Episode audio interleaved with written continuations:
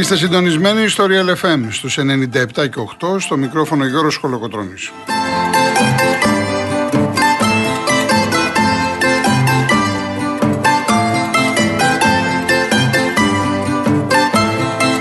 Τηλέφωνο επικοινωνίας 211-200-8200. Επαναλαμβάνω 211-200-8200. Η κυρία Ιωάννα Φιλίππ είναι σήμερα στο τηλεφωνικό κέντρο. Ο κύριος Λάσκαρης Αγοραστός στη ρύθμιση του ήχου.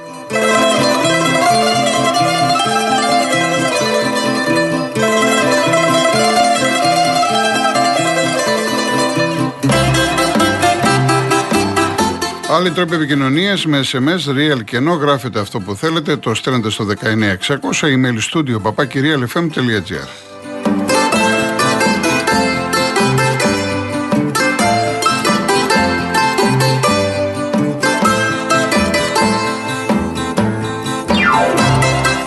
Κυρίες Δεσποινίδες και κύριοι, καλό σας απόγευμα. Μάθαμε τον έναν αντίπαλο για την Κυριακή, για το Μουντιάλ, η Αργεντινή, πολύ εύκολα. Νομίζω λίγοι το περίμεναν, 3-0 τους Κροάτες. Σήμερα το βράδυ έχουμε το άλλο παιχνίδι ανάμεσα στην ε, Γαλλία και το Μαρόκο, 9 το βράδυ από την ε, τηλεόραση του Αντένα. Επίσης, μετά από πάρα πολύ καιρό, ένα μήνα, έχουμε σήμερα αγώνες κυπέλου. Βέβαια έχει πρωταθλήματος, αλλά δεν πάβει να είναι πάρα πολύ σημαντική σήμερα την Πέμπτη και την ε, Παρασκευή. Έχει ξεκινήσει από τις 2 Απόλλων Παραλιμνίου Άγιος Νικόλαος, είναι ήδη στο Μόλις ισοφάρισε. Άγιος Νικόλαος 76, βλέπω εδώ, 2-2. Ε, το, το παραλίμνιο, έτσι λέγεται. Παραλίμνιο είναι στις αίρε. Είναι περίπου έχω πάει. Είχα παίξει ποδόσφαιρο πριν πολλά, πολλά χρόνια. Έκανα τεταρτάκι από τις αίρε. Ο Απόλλωνας λοιπόν με τον Άγιο Νικόλαο 2-2. Στο 76 ε, ο Πάοκ παίζει στην Καλαμάτα. Στο 32 προηγείται ένα 0 με πέναλτι του Ολιβέηρα. Και στις 6 το απόγευμα είναι το παιχνίδι Λαμία Καλυθέα. Ε, οι τρεις του ΠΟΚ, Τέος ΠΟΚ παίζουν αύριο. 5.30 ο Παναθηναϊκός με το Βόλο στη Λεωφόρο. Στις 7.30 ο Ολυμπιακός υποδέχεται τον Ατρόμητο. Και στις 9.30 βάλανε 9.30 και φυσικά 9.30 το βράδυ χειμώνα βάλανε και φυσικά για τηλεοπτικούς λόγους. Και τα άλλα μάτια τελειώνει τα, την Παρασκευή.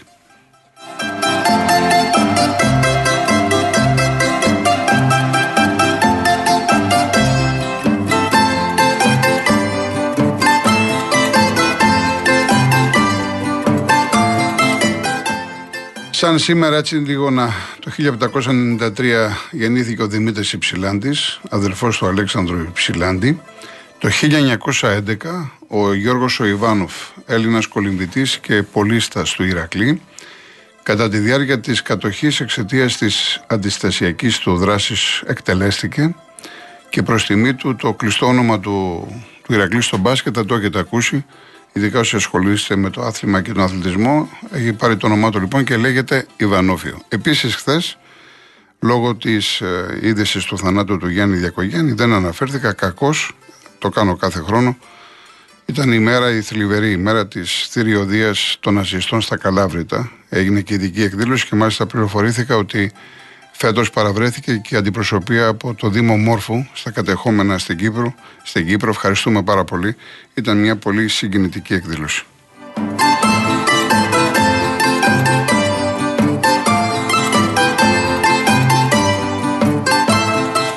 Τώρα στα του Μουντιάλ ε, δεν περίμενα εγώ. Είχα πει χθες ότι το πιο πιθανό να γινόταν μάχη ανάμεσα στους Αργεντίνους και τους Κροάτες. Η αλήθεια είναι ότι στα πρώτα 20-25 λεπτά οι Κροάτες ήταν πιο δραστήριοι, πιο κινητικοί, είχαν περισσότερη ώρα την μπάλα στα πόδια τους. Ε, από εκεί και πέρα νομίζω ότι με το πρώτο γκολ, με το πέναλτι, ε, άρχισε η κατάρρευσή τους ψυχολογικά. Το είπε και ο Μόντριτς μετά το τέλος του αγώνα ότι το πέναλτι αυτό μας σκότωσε. Δηλαδή μέχρι να συνέρθουν, δεχτήκανε και το δεύτερο γκολ που ήταν μια προσωπική ενέργεια του πιτσιρικά του Άλβαρς, πιτσιρικά στα 22 του, πάση περιπτώσει. Γιατί στο, στο ποδόσφαιρο εκτός από την Ελλάδα, το να πεις ένα παιδί 22-23 χρόνων πιτσυρικά είναι λάθος. Λάθος έκφραση. Για εμάς είναι. Γι' αυτό βάζω την παρένθεση. Λοιπόν, ο Άλβαρ είχε αυτή την προσωπική ενέργεια, κέρδισε δύο κόντρες, πέτυχε το 2-0. Εκεί νομίζω κυρίες και κύριοι τελείωσε το παιχνίδι. Ε, μετά οι Κροάτες, ό,τι και να κάναν, δεν είναι εύκολο. Να είσαι τώρα στους τέσσερις, να πηγαίνεις στον τελικό, ψυχολογικά δεν μπορείς να σηκωθείς και αυτό αποδείχθηκε. Φάγανε και τρίτο γκολ, ήταν πιο άνετη η Αργεντίνη, μια πάρα πολύ μεγάλη νίκη η οποία βέβαια πανηγυρίστηκε έξερα. Λογικό είναι, η Αργεντινή ε, αγαπάει τρελά το ποδόσφαιρο. Αυτό φαίνεται σε κάθε εκδήλωση και τώρα βέβαια έχουν πάθει και παροξισμό με το Μέση, ο οποίος Μέση κάνει πράγματα και θάματα. Είπαμε περιπατητής, περιπατητής, αλλά τα νούμερά του, οι ενέργειές του είναι κάτι το ασύλληπτο. Καταρχάς να σας πω ότι έπιασε στις συμμετοχές στο Ματέους, το Γερμανό, που σημαίνει την Κυριακή θα είναι, θα είναι, έχει τώρα 25-26 μάτς σε παγκόσμιο κύπελο. Ρεκόρ. Τώρα φέτος έχει 5 γκολ όσο Εμπαπέ, 3 assist όσο ο Γκριεσμάν, 27 σουτ, 5 περισσότερα από τον Εμπαπέ και έχει δημιουργήσει 18 ευκαιρίες. Έχει δημιουργήσει, δεν έχει κάνει ο ίδιος, 18 ευκαιρίες της ομάδας του. Ο Γκριεσμάν που ε, έχω αναφερθεί πολλές φορές και τον θεωρώ βαρόμετρο για το παιχνίδι των Γάλλων έχει δημιουργήσει 17 ευκαιρίες. Έπιασε τα 11 γκολ, ξεπέρασε τον Πατιστούτα, μεγάλη σεντερφοράρα, τον θυμόσαστε. Είναι πρώτος σκόρε στην ιστορία της Αργεντινής σε παγκόσμιο κύπελο και προσπαθεί τώρα να πιάσει τον Μπελέ που έχει 12. Πρώτος στα σκόρερ στην ιστορία του Μουντιάλ είναι ο Γερμανός ο Κλόζε, παιχταρά στα 16. Δεύτερος ο Ρονάλντο ο Βραζιλιάνος, 15. Τρίτος ο Μίλλερ, 14. Και τέταρτος ο Γάλλος ο Φωτέν, 13. Τα νούμερα λοιπόν του Μέση είναι συγκλονιστικά και βέβαια ήταν απίστευτη η προσπάθεια που έκανε στο τρίτο γκολ, πόσο ταλαιπώρησε την κροατική άμυνα και ειδικά το Γβάρντιολ είναι το παιδί αυτόν που παίζει με τη μάσκα, που κατ' εμέ, ε, αν δεν ήταν ο κορυφαίος, είναι μέσα στους δύο-τρεις καλύτερους στόπερ που είδαμε στο Μουντιάλ. Γι' αυτό και το όνομά του συζητείται, συζητείται για διάφορες ομάδες. Και όμως αυτός ο παίχτη ούτε καν μπόρεσε να κάνει φάουλ στο μέση. Όχι να, όχι να του πάρει την μπάλα. Φάουλ δεν μπόρεσε να του κάνει. Ήταν μια εκπληκτική ενέργεια και μιλάμε για ένα Μέση 35 στα 36. Και πολύ φυσιολογικά είπε ο άνθρωπος ότι για μένα την Κυριακή θα είναι το τελευταίο μου παιχνίδι. Δεν μπορώ να φανταστώ τον εαυτό μου ότι στα 40 θα πάει να παίξει σε, σε παγκόσμιο κύπελο. Εν πάση περιπτώσει, δεν νομίζω ότι χρειάζεται να πούμε περισσότερα. Το 3-0 μιλάει από μόνο του. Ένα μεγάλο μπράβο στην Κροατία, που μετά το τελικό του 18 στο 22 φτάνει στους 4. Πραγματικά πολύ μεγάλο μπράβο. Και ένα βέβαια μεγαλύτερο μπράβο στην Αργεντινή, η οποία έχει πάρει δύο τρόπαια. Θέλει να πάρει και το τρίτο. Υπάρχει και, ένα, και αυτό το τραγούδι που, που λένε αυτό λέει ουσιαστικά σε ελεύθερη μετάφραση ότι πάμε να πάρουμε το τρίτο και ότι ο πατέρας και η μάνα του μαζί με τον Διέγκο τον κοιτάνε από ψηλά και ε, τραγουδάνε Λιονέλ για το Μέση. Έχουν παντρέψει ένα τραγούδι για τον Διέγκο με τον Λιονέλ Μέση και αυτό είναι που αρέσει και στον Μέση και βλέπετε ότι μετά το τέλος του, του κάθε αγώνα πηγαίνει στους οπαδούς, κουνάει τα χέρια και τραγουδάει και αυτός μαζί με τον κόσμο της Αργεντινής.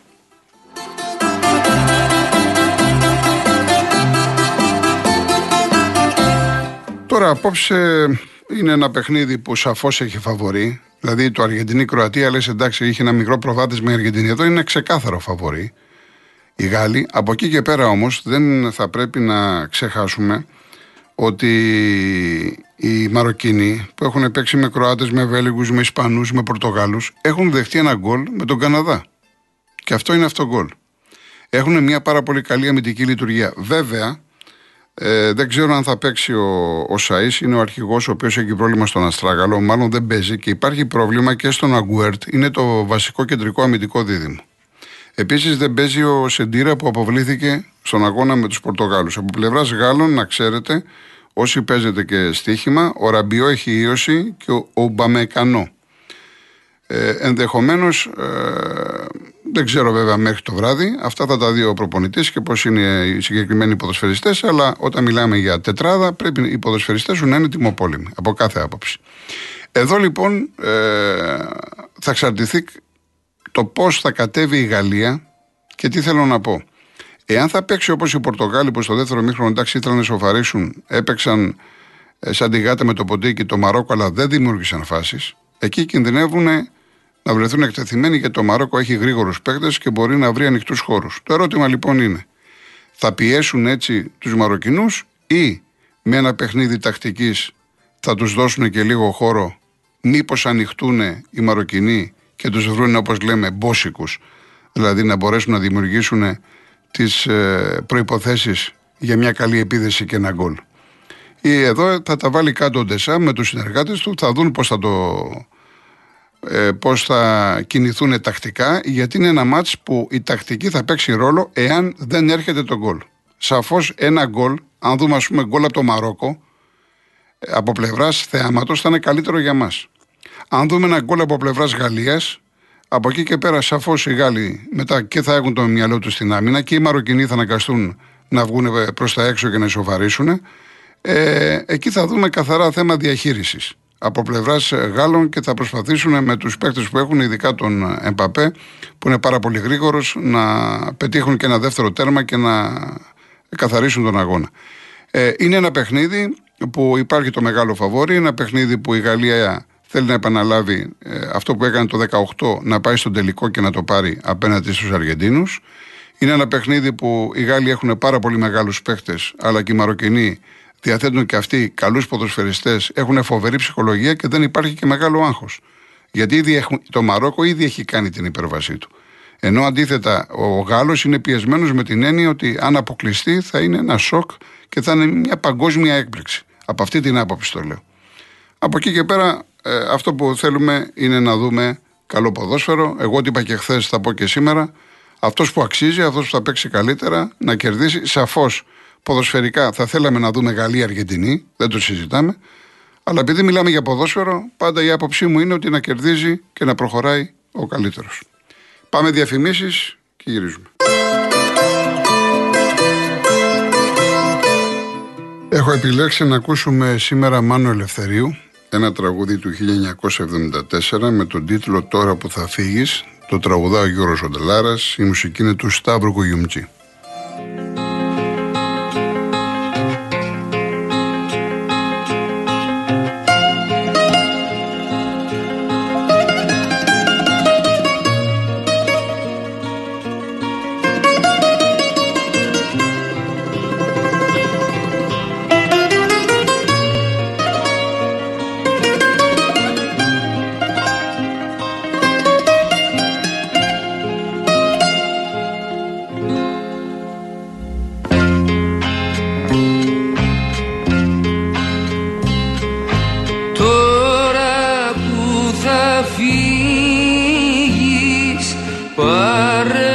Κουγιουμτζή.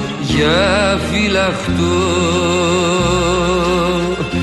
μύρτια και πικρό δάφνη και τις φραγκογιανούς τα πάθη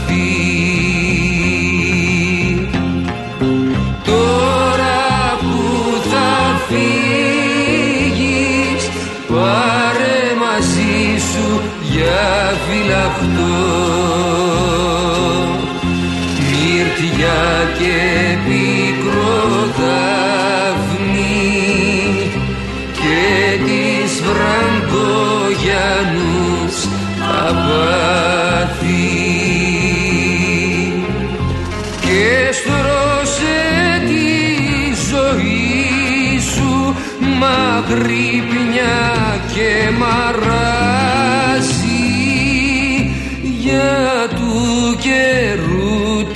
ταγιάζει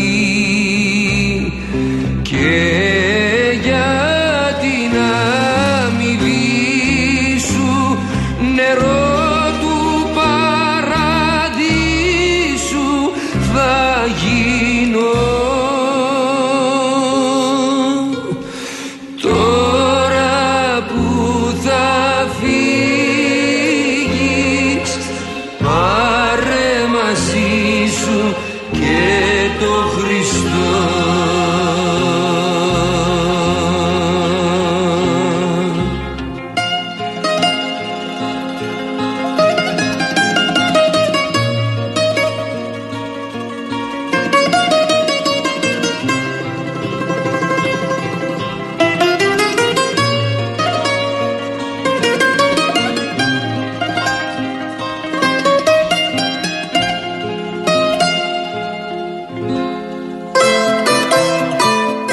Ελπίζω να σας άρεσε. Λοιπόν, έχουμε τελικό στις ΣΕΡΕΣ, στο Παραλίμνιο συγκεκριμένα. Απόλλων Παραλιμνίου Άγιος Νικόλαος 2-2, δηλαδή μια ομάδα γάμα εθνικής θα βρεθεί στους 8. Υπάρχει και ρεβάνες, έτσι. Καλαμάτα πάω στο ημίχρονο 0-1. Αυτό που θέλω να πω σε όσους παίζουν στοίχημα είναι ότι από όλους τους αγώνες στη φάση των 16, ε, μόνο δύο θα έχουν βαρ. Οι αγώνες του Ολυμπιακού και του Παναθηναϊκού. Το γιατί τώρα δεν χρειάζεται να το σχολιάσουμε παραπάνω. Φάση των 16 και έχουν μόνο δύο βαρ. Λοιπόν, για να δούμε το διαγωνισμό μας. Ε, η κλήρωση θα γίνει την Κυριακή στην εκπομπή της Μαρίας Αναστασιοπούλου. Είναι τρία δώρα. Ένα τετραήμερο ταξίδι στο Καρπενήσι, η τουριστική πλατφόρμα holidaymotions.com με το πρόγραμμα Stay in Drive που συνδυάζει διαμονή και μετακίνηση, στέλνει ένα τυχερό ζευγάρι στον τιμένο από έλατα Καρπενήσι.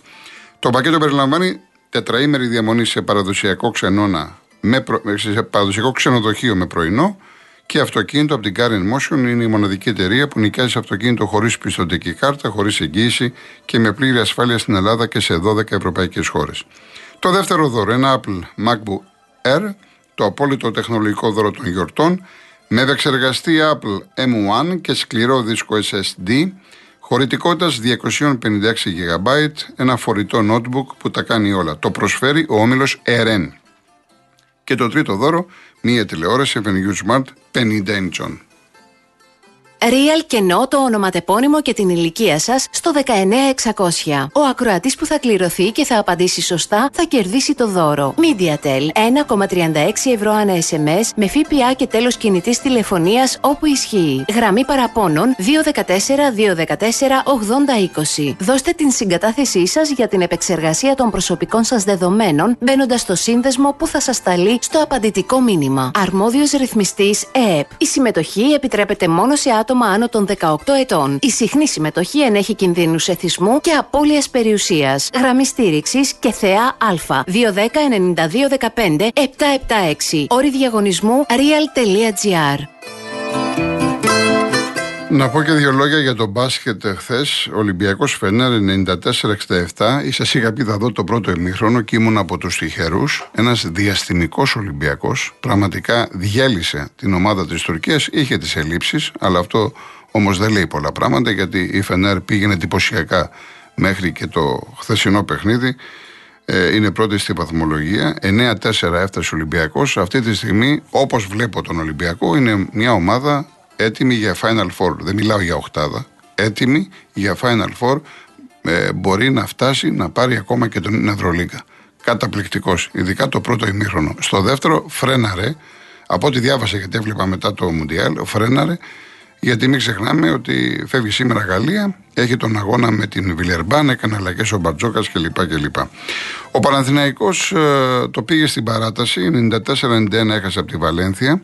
Ένας Μπέικον, ο οποίος στο πρώτο ημίχρονο έσπασε τα καλάθια, όμως στο δεύτερο ημίχρονο ήταν καταπληκτικός. Υπήρχαν διαστήματα και αυτό είναι προς συζήτηση που πρέπει να απασχολήσει τους ανθρώπους του Παναθηναϊκού που έπαιζε Μπέικον Βαλένθια. Δεν έπαιζε Παναθηναϊκός Βαλένθια. Ε, η ομάδα είχε τέσσερις νίκες. Ε, θα μπορούσε να ε, πάρει και τον αγώνα γιατί από ό,τι είδα λίγο η Βαλένθια δεν μου έλεγε κάτι το ιδιαίτερο. Ε, νομίζω αρκετά αμυντικά λάθη. Ο Παναθηναϊκός νομίζω ότι θα πάρει τον αγώνα από την επίθεση και από τον Μπέικον. Ε, όπως έχω πει και στο ποδόσφαιρο, έτσι και στο μπάσκετ και σε άλλα ομαδικά αθλήματα, δεν μπορείς, ένας κούκο δεν μπορεί να φέρει την άνοιξη. Είτε λέγεσαι Μέση, είτε λέγεσαι Πελέ, είτε λέγεσαι Γκάλης, είτε λέγεσαι Αντετοκούπο. Θέλεις τουλάχιστον ένα-δυο παίκτες ακόμα να είναι πολύ ψηλού επίπεδου. Και αυτή τη στιγμή στον Παναθηναϊκό είναι ο Μπέικον και οι υπόλοιποι. Σαφώς είναι μια ομάδα που χτίζεται, θέλει χρόνο, δεν το συζητάμε, αλλά εγώ επαναλαμβάνω ότι έχω ξαναπεί ότι ο Παναθηναϊκός θέλει ενίσχυση κάτω από τα καλάθια, θέλει ψηλό, το φωνάζω χρόνια και ο τη δεν βλέπω τίποτα το ιδιαίτερο. Χθες ήταν άτολμος και άνευρος ο Παπαγιάννης σε κέρια σημεία του αγώνα. Εν πάση περιπτώσει, αυτά είναι θέματα που αφορούν τον Παναθηναϊκό. Και να πω για την Άκη κλείνουμε ότι έφαγε τρεις αγωνιστικές και κλεισμένων των θυρών για τα επεισόδια που γίνανε με την Ρέτζιο Εμίλια και είχα πει ότι είναι σοβαρά επεισόδια και θα τιμωρηθεί και τώρα τρέχει και δεν φτάνει τρεις αγωνιστικές χωρίς κόσμο στην Ευρώπη.